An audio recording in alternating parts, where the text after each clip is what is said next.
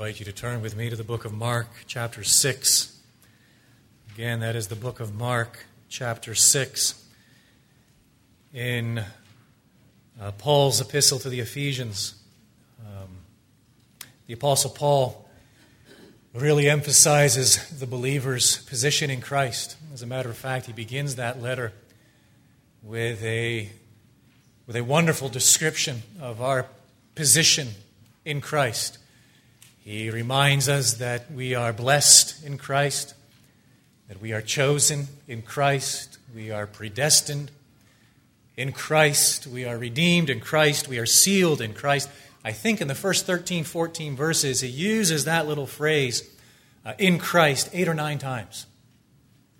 He must think we're slow of learning or something. Uh, but he is trying to convey to us uh, firstly, that our salvation as Christians rests entirely on Christ from beginning to end.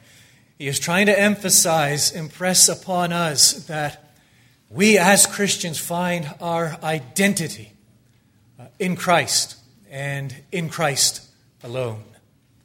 Uh, that little phrase, Christ alone, became very popular at the time of the Reformation. Uh, the reformers uh, summed up their teaching according to five solas. The word sola means alone. And the fourth of those five solas was Christ alone. We are saved by Christ alone because we are saved in Christ alone. That means that for us as Christians, there is nothing more soul satisfying than the contemplation of Christ and our position in Him. There is nothing more soul satisfying than our contemplation of Christ and our interest in Him. John Owen, and, I included this quote in the sermon notes because it is beautiful. Uh, John Owen wrote centuries ago Christ is precious, the sun, the rock, the life, the bread of our souls.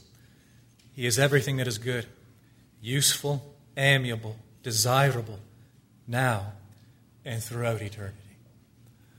All that I am and all that I will ever be is found in Christ. All that I have and all that I will ever have is found in Christ.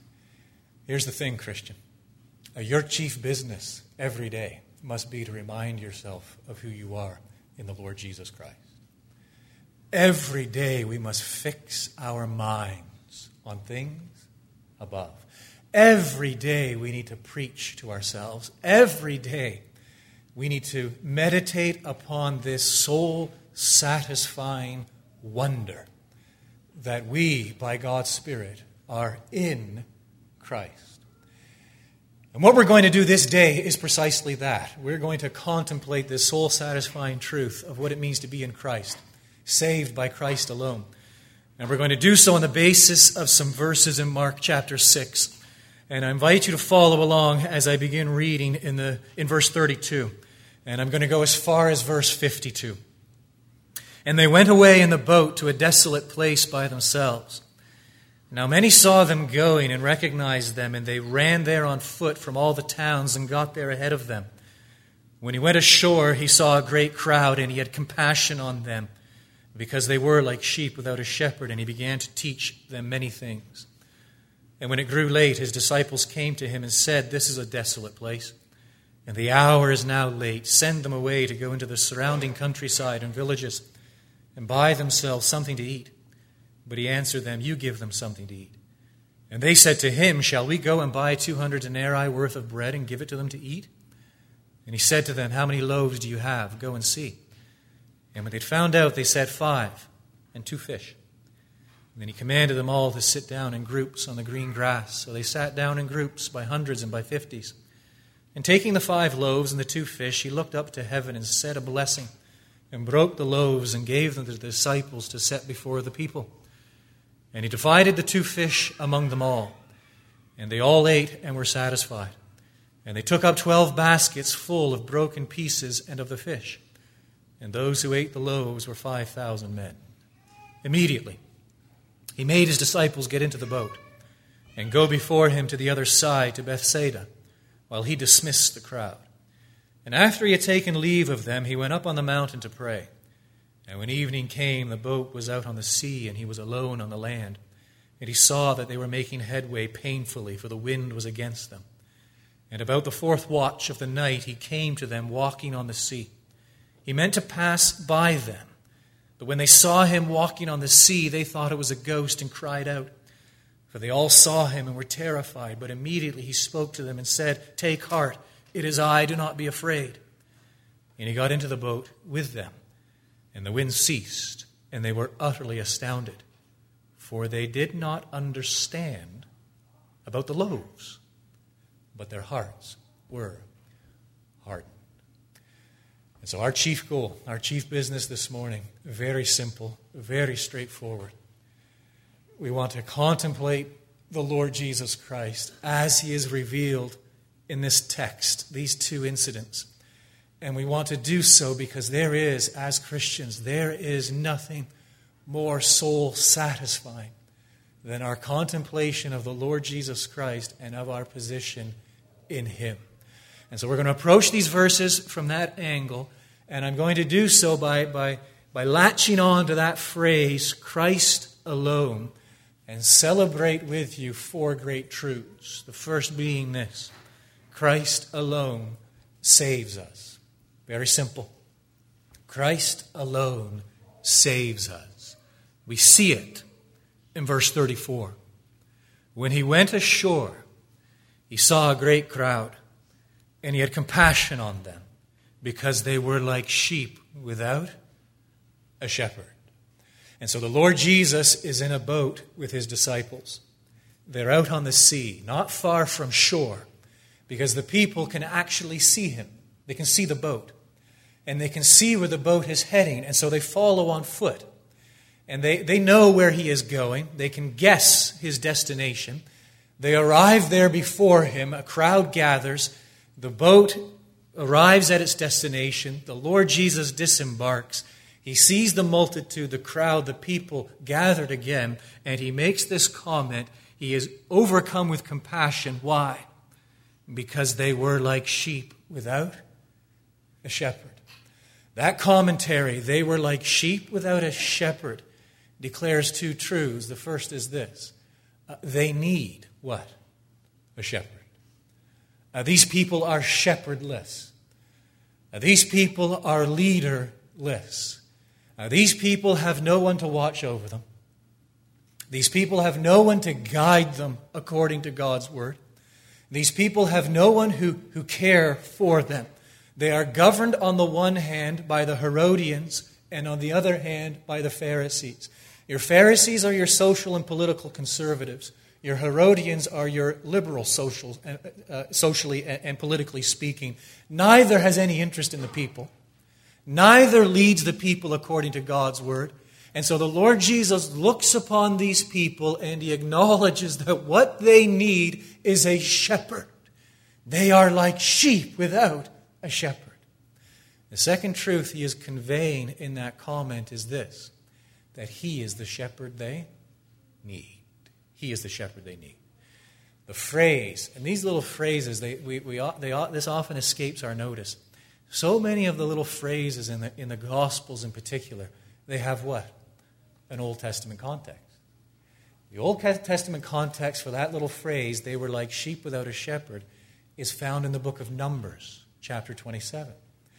In the book of Numbers, chapter 27, we read about Moses, the shepherd of Israel. And God calls Moses, he commands Moses to go up on the mountain so that he can look over the promised land and see what awaits the children of Israel. And then God reminds Moses that he is not going to enter the promised land, but that in actual fact his death is approaching. And Moses knows his days are numbered, and so he prays. And he asks God to do what? He asks God to, to raise up a new leader, as someone who will follow in the footsteps of Moses Someone who will direct and lead and shepherd the people in their coming in and their going out, lest, he says, lest they become like sheep without a a shepherd. God answers that prayer request. There is an immediate fulfillment. Who does he raise up? Joshua. There is an ultimate fulfillment of that request.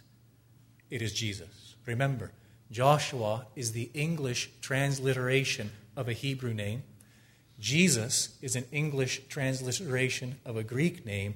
That Hebrew and Greek name are the same name. Jesus is Joshua. Jehovah is salvation. The Lord Jesus is the shepherd, God's shepherd. The Lord Jesus is the good shepherd. The Lord Jesus is the great shepherd. The Lord Jesus is the new Moses.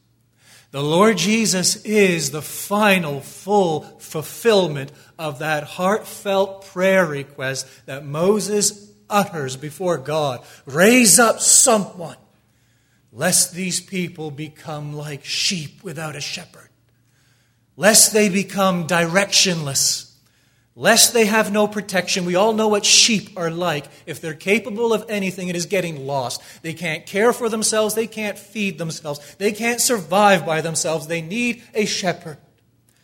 And in the Lord Jesus Christ, we have the new Moses. Do not, do, do not let the parallels escape your notice, friend. Uh, Moses led the people through what? The wilderness. Where is the Lord Jesus right now with these people? In a desolate place, the wilderness. Moses taught the people the Mosaic covenant, the law. What is the Lord Jesus doing right now at the end of verse 34? He teaches these people many things. Moses feeds the people with the manna, physical bread. The Lord Jesus, what is he about to do for these people? Feed them with spiritual, well, physical bread, pointing to spiritual bread. You see, he is the new Moses. He is the shepherd and he is the one who has come to deliver his people. As Moses in the Old Testament led God's people out of bondage, physical bondage in Egypt, the Lord Jesus, the great shepherd, has come to lead God's people not out of physical bondage, not, not free of the clutches of political tyranny or, or social anarchy or, or economic uncertainty. He has come to lead his people out of bondage to sin. How does he do that? He himself tells us he is the good shepherd. The good shepherd lays down his life for the sheep. He alone can save us. That is the essence of the gospel. That is the essence of good news. That is the essence of great news that the Lord Jesus Christ, the new Moses, the great shepherd, the good shepherd, lays down his life for the sheep to secure their deliverance. Paul sums it up wonderfully. It's just one of those statements in 2 Corinthians 5:21, just wonderfully when he tells us, and try to get your mind around this, especially if you're unfamiliar with this concept. He tells us that God made him, so that's Christ. Uh, God made him who knew no sin that's Christ. Perfect, spotless. God made him who knew no sin to become sin, so that we over here might become the righteousness of God. That is known as the great exchange. That is at the heart of the gospel. That God has taken my sin and he has transferred that sin to the Lord Jesus Christ, the great shepherd, and the great shepherd has laid down his life on my behalf, and God has judged him. And so God has transferred my sin to the Lord Jesus Christ, and God has judged the Lord Jesus Christ. And equally important, equally sweet, equally true. God has now transferred the righteousness of the Lord Jesus Christ to me, whereby I have become in Christ the righteousness of God. So my sin transferred to Christ, God judges Christ. Christ's righteousness transferred to me, and God justifies me. That is what it means to be in Christ. That is what it means to be saved. That is what it means to be delivered, a great transaction, and it rests entirely upon the Lord Jesus Christ from beginning to end. The gospel is not about what I do. The gospel is all about what the Lord Jesus Christ has done. And I am simply commanded to repent and to believe. Now, I'm preaching to the choir to a great extent, but I am not preaching to the choir exclusively this morning. There are some here for whom that gospel and that good news is not yet glorious news. Friend, understand again. The gospel is all about Christ. It is all about what Christ has done. Again, hear the words of 2 Corinthians 5:21. God made him who knew no sin to become sin. Why? That we might become the righteousness of God. That is the great exchange. That is the beginning of our hope, and that is the end of our hope. And God extends this wonderful invitation to all who believe to acknowledge that this gospel, it is His power for salvation to all who believe and receive the Lord Jesus Christ. Christ alone saves us. Second truth emerging from these verses is as follows Christ alone satisfies us. Look at verse 42. And they all ate and were satisfied. Ate what? Of the five loaves and the two fish. Now keep the parallel in view. Mark is very intentional here. He doesn't want us to miss it. That just as Christ is the new Moses, the new Moses who delivers God's people out of bondage, not physical bondage under political tyranny in a land like Egypt. No, he delivers his people out of spiritual bondage, bondage to the penalty and power of their sin, and he does so by laying down his life. But the parallel continues. You see, Moses, having led God's people out of Egypt, he leads them through the wilderness, and there he provides for their physical sustenance. How? The manna that falls from heaven. And now we here have the new Moses providing for these people's physical sustenance. How? By miraculously multiplying these five loaves and two fish to feed this multitude to the point where they are satisfied. Mark doesn't state it explicitly, but John, in the parallel account, John 6, does. And he records this wonderful statement from the lips of the Lord Jesus Christ I am the bread of life. Whoever comes to me shall not hunger, and whoever believes in me shall never thirst. You see, his provision and his multiplication of these five loaves and two fish, fulfilling this role as the new Moses, feeding physically these people, points to a far greater reality. Their physical hunger points to a far greater hunger. It is a spiritual hunger. And the manna that fell in the wilderness, through which God sustained his people, and this bread and these fish that now satisfy these people, they point to Christ Himself, who is the fulfillment, who is the bread, who comes down from heaven, whereby whoever comes to me shall not hunger, and whoever believes in me shall never thirst. Hungering, thirsting, they are expressions of what? Longing, expressions of yearning. Uh, do you long for forgiveness, friend? That's a good question. So many questions are a waste of time. That's a good question. Do you long for forgiveness? Are you wrestling with that same habitual sin that has plagued you for years and you just can't believe it? Have you blown it? I mean, have you done something now and you've blown it big time. Your world is about to unravel. Are you wrestling with anger and malice and envy and pride and bitterness and resentment? Do you long for forgiveness? Hear the words of the Lord Jesus I am the bread of life. Whoever comes to me shall not hunger, and whoever believes in me shall never thirst. He alone can satisfy our longing for forgiveness. We sing it. Oh, I wish we believed half of what we sung here at Grace Community Church. I shouldn't use the first person plural, I'll use the first person singular. I wish I believed half of what we sang here at Grace Community Church, or at least practiced it. Beautiful stanza from one of our well known hymns My sin. Oh, the bliss of this glorious thought. My sin, not in part, but the whole is nailed to the cross, and I bear it no more. Praise the Lord. Praise the Lord, O my soul. Do you believe that? Do you live daily in Christ? And do you understand that He alone can satisfy our longing for forgiveness?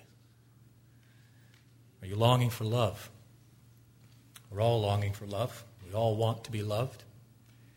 Uh, our problem is that we love others in the expectation that we will be loved in return. Do you know what that makes our love?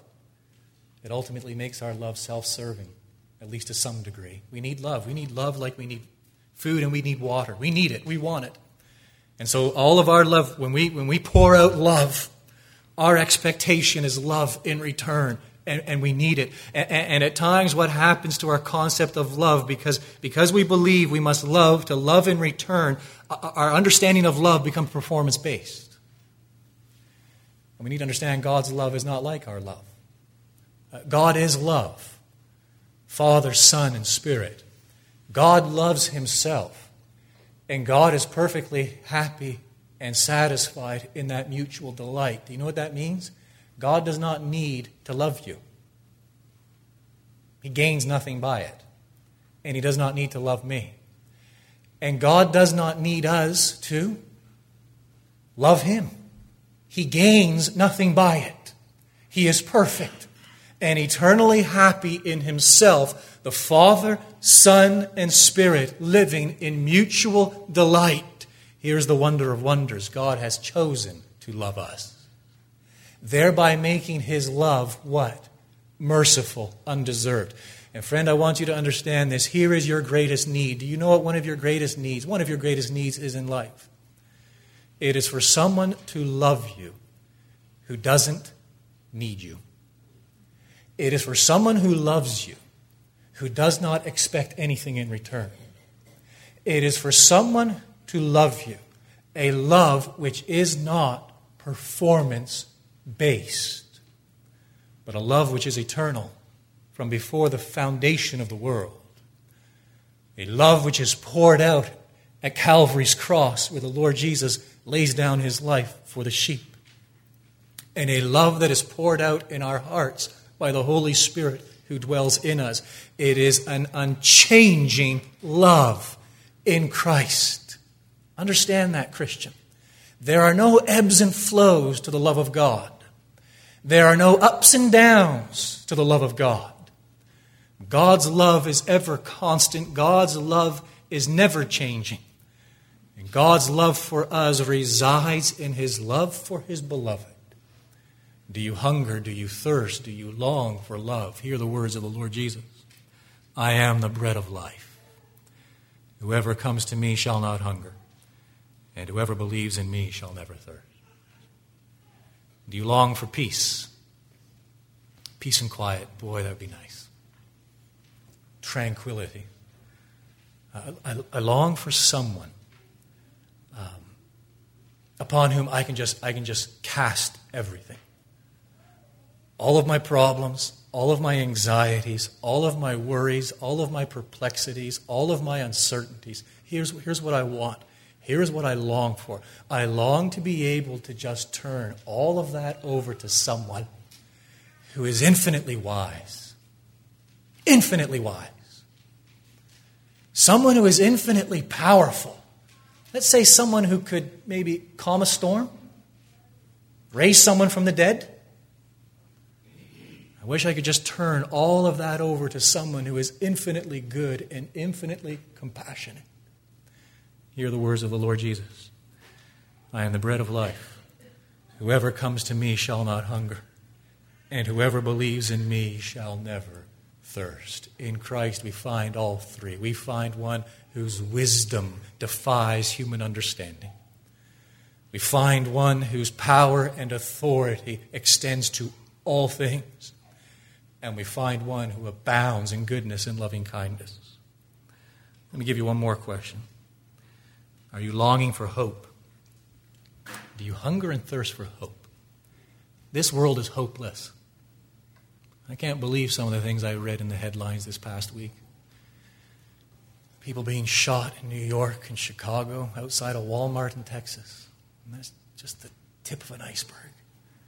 Oh, the anarchy and the, uh, the uncertainty, the chronic poverty that plagues so many parts of this world, and the social turmoil and upheaval. Where is the hope? And then we listen to our politicians as we find ourselves, I'll tread carefully here, don't worry. We find ourselves in the midst of an election, and they are spending, and I make no apologies for this word, they are spending an obscene amount of money, amount of money to say nothing. Where is the hope? Our hope is found in Christ.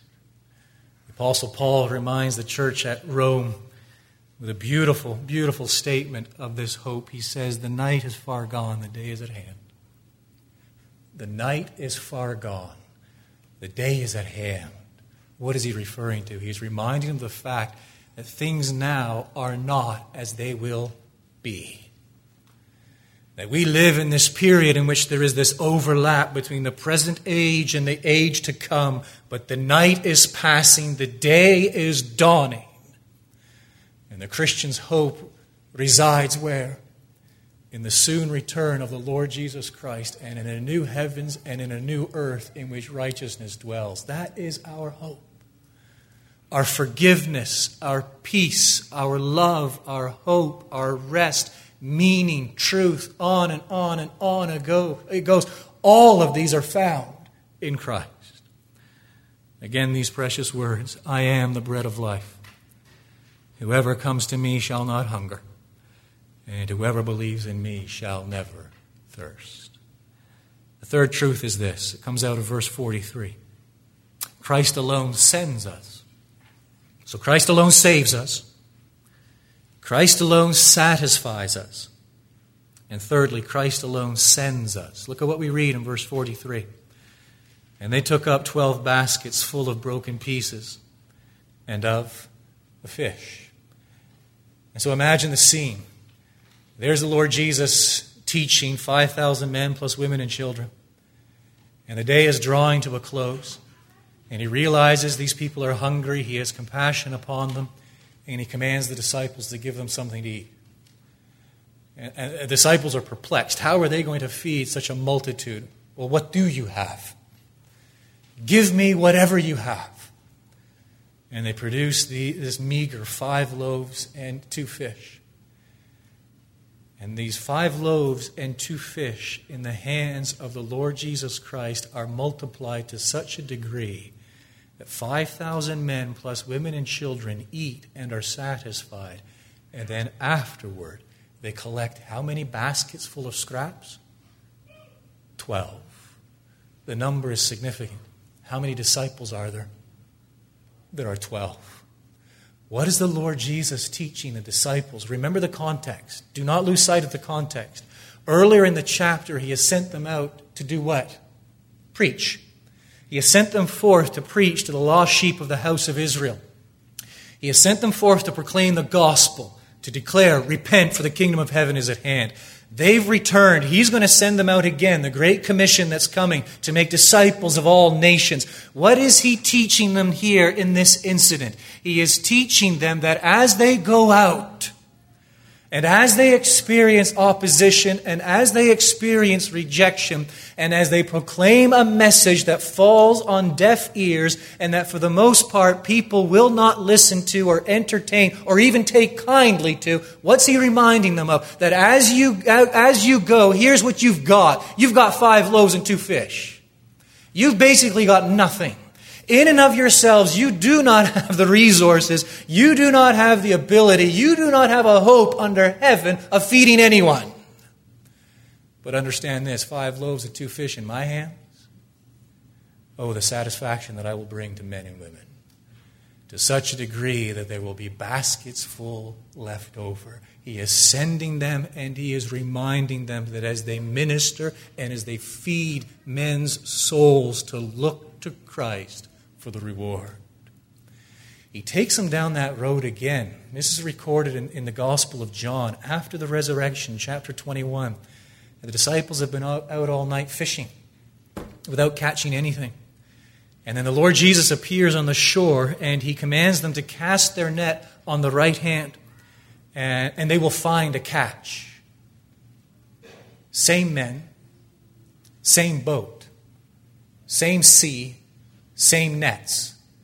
And yet this time they haul in a countless multitude of fish. What is the difference? It is Christ. Christ alone sends us. I derive such encouragement from that because I'll tell you, I, I get discouraged. I get discouraged when I think of unsaved family members and friends. I get discouraged when it comes to giving counsel or even discipleship. I get discouraged when I look at the meager progress in my own life. I get discouraged when I, when I feel the weight of the calling and of the responsibility. But here the Lord Jesus is exhorting us and encouraging us to do what? Look away from ourselves. We look to the Lord Jesus Christ. We remember who we are in Christ. We sow faithfully. We live faithfully. We seek to proclaim faithfully. And we remember that it is Christ who has sent us, and it is Christ who will bless us, and it is Christ alone who will use our meager efforts, take the little that we have, the nothing that we have, and multiply it to man's good and his glory.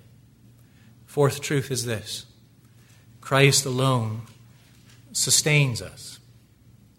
Now, there's a second incident in this narrative, isn't there? It's not all about the feeding of the 5,000 on the mountain. There's also the calming of this storm, the wind and the waves. And look at what we read in verse 52 of Mark 6. This is key. They did not understand about the loaves, but their hearts were hardened. With that phrase, what is Mark doing? He is linking the two incidents. And he is telling us, he is informing us that we dare not separate these two incidents. That these two incidents, these two demonstrations of miraculous power, they are intended to be understood together that as the disciples find themselves yet again on the Sea of Galilee in the midst of a storm, and the Lord Jesus calms that storm, yet in the midst of that storm they are overcome with fear and doubt. The reason they are overcome with fear and doubt, remember, this isn't the first storm they've gone through, this is re- repeated history for them. The reason they are overcome with fear and doubt as they now find themselves in the midst of this storm is why? It is because they have failed to understand what the Lord Jesus Christ revealed through his feeding of the 5,000. And what have they failed to understand in that miracle? Simply this that Christ is a compassionate sovereign. They have failed to grasp his compassion that when the Lord Jesus sees the multitude, he empathizes with their misery. He is overcome with pity and mercy, and he has compassion toward them. Not merely that, but he is a compassionate sovereign, one who is able to stand and move outside the bounds of natural law and order and multiply five loaves and two fish to feed this multitude. In other words, he is one who reigns supreme over nature, not not only one who reigns supreme over nature, but one who reigns supreme over every circumstance of life. He is a compassionate sovereign. They have not understood it. And so, as they find themselves beaten by the waves yet again, at the mercy of this wind yet again, they succumb to fear and doubt. Why? Because they have not learned what they were supposed to learn. Sound familiar, friend? Oh, I think we have a room full of people who can empathize with the disciples here. We are, by definition, we are uh, slow learners. The disciples' failure to understand means they are susceptible to fear and doubt when they find themselves in the midst of a storm. And I dare submit to you that when we are overcome with fear and doubt in the midst of the storms of life, it is because we have failed to understand what Christ has already so clearly revealed. Now, I said, this isn't the first storm they've been through. Do you remember back in Mark 5? They went through a storm.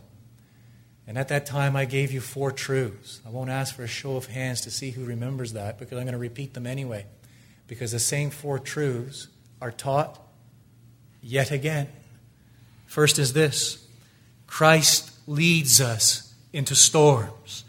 Look at what we read at the outset of verse 45. Immediately he made his disciples get into the boat. That brings a smile to my face. I can almost picture them. Yeah, on you go into the boat. And then, like little children, just kind of shuffling over there. Oh boy, what's coming? You mean you're not coming with us? This is going to be a long night. Here we go again. Yeah, in you go into the boat. The Lord Jesus knows what's coming. They have an appointment with another storm. It is orchestrated by, by divine sovereignty. He leads us into storms. And all that we pass through in life, the emotional turmoil, the physical illnesses, and all the other pressures that come to bear, and the affliction and tribulation, we have this certainty that it is Christ who leads us in. Second truth is this Christ seems indifferent in the midst of storms. Look at verse 40, 48. He saw that they were making headway painfully, for the wind was against them. And about the fourth watch of the night, he came to them walking on the sea. He meant to pass by them. What impression is he giving them? Almost, almost this, this idea of disinterest. There's Christ, and there he goes, walking right by us. And how often in the midst of storms we feel alone. How often in the midst of storms we feel as though Christ has abandoned us. Understand this, friend. It is the clouds and it is the storm that blind and cloud our perspective. Christ is where he has always been. And Christ is over the storm, under the storm, beside the storm, and in the storm. And it's Christ himself orchestrating these storms for his glory and for our good. The third truth is this Christ has absolute power over storms. Verse 51 As soon as he enters the boat, the wind ceased. He is able to deliver us from storms if He so chooses. He is most definitely able to sustain us through storms. And the fourth truth is this Christ is a worthy object of faith in the midst of storms. Verse 50. They all saw him and were terrified, but immediately he spoke to them and said, Take heart, it is I. Do not be afraid. It is the compassionate sovereign. It is the one who has exercised such compassion toward the multitude. One who has manifested his divine power and prerogatives by multiplying five loaves and two fish and satisfying their hunger. It is the one who delivered them previously from the storm. But here are the disciples yet again. The wind is in their faces. The waves are lapping over into the boat. They are overcome with fear and doubt. Why? They did not understand about the loaves. Let me ask you pointedly, friend, do you understand? Do we understand? Do we understand who we are in Christ? Christ alone saves us. Christ alone satisfies us.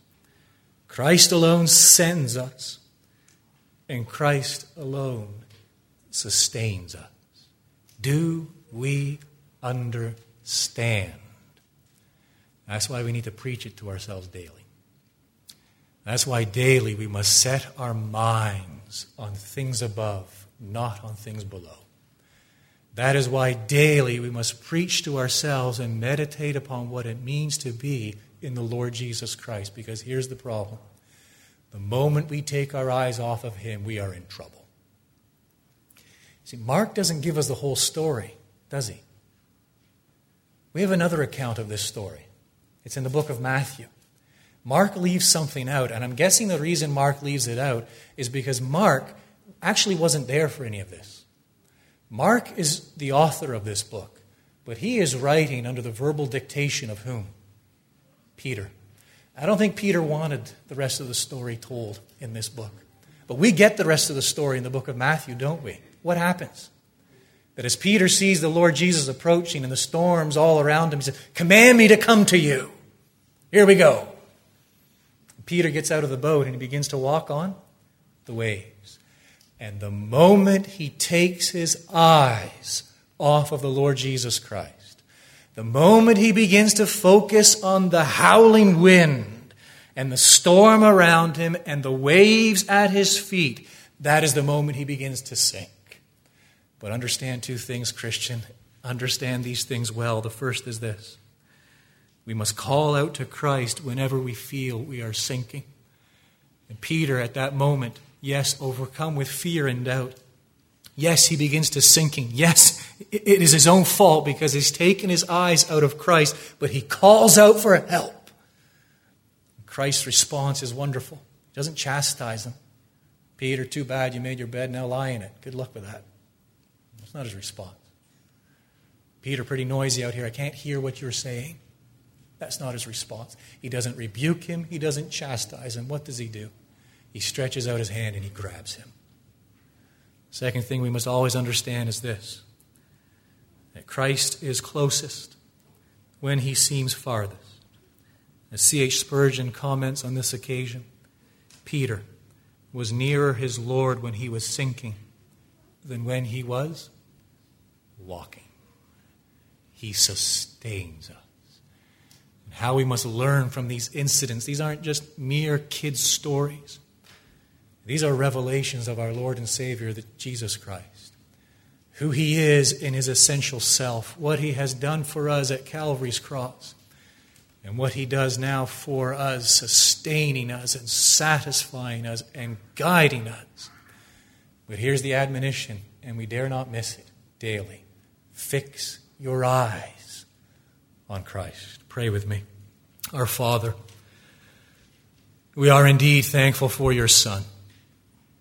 We are thankful, firstly, for how you have uh, revealed yourself in him.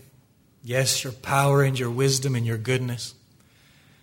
We are thankful for how you have rescued us and saved us in him by his death, by his burial, by his resurrection. We are thankful for how you have made us one with him, whereby his work is applied to us, whereby we know what it is to have peace with you. We know what it is to be filled with joy.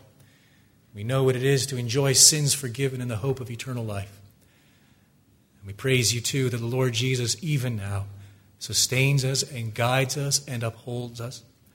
We pray that you would help us daily to rest in him, help us daily to look to him Give us the strength, give us the wisdom, fill us with your spirit, we pray.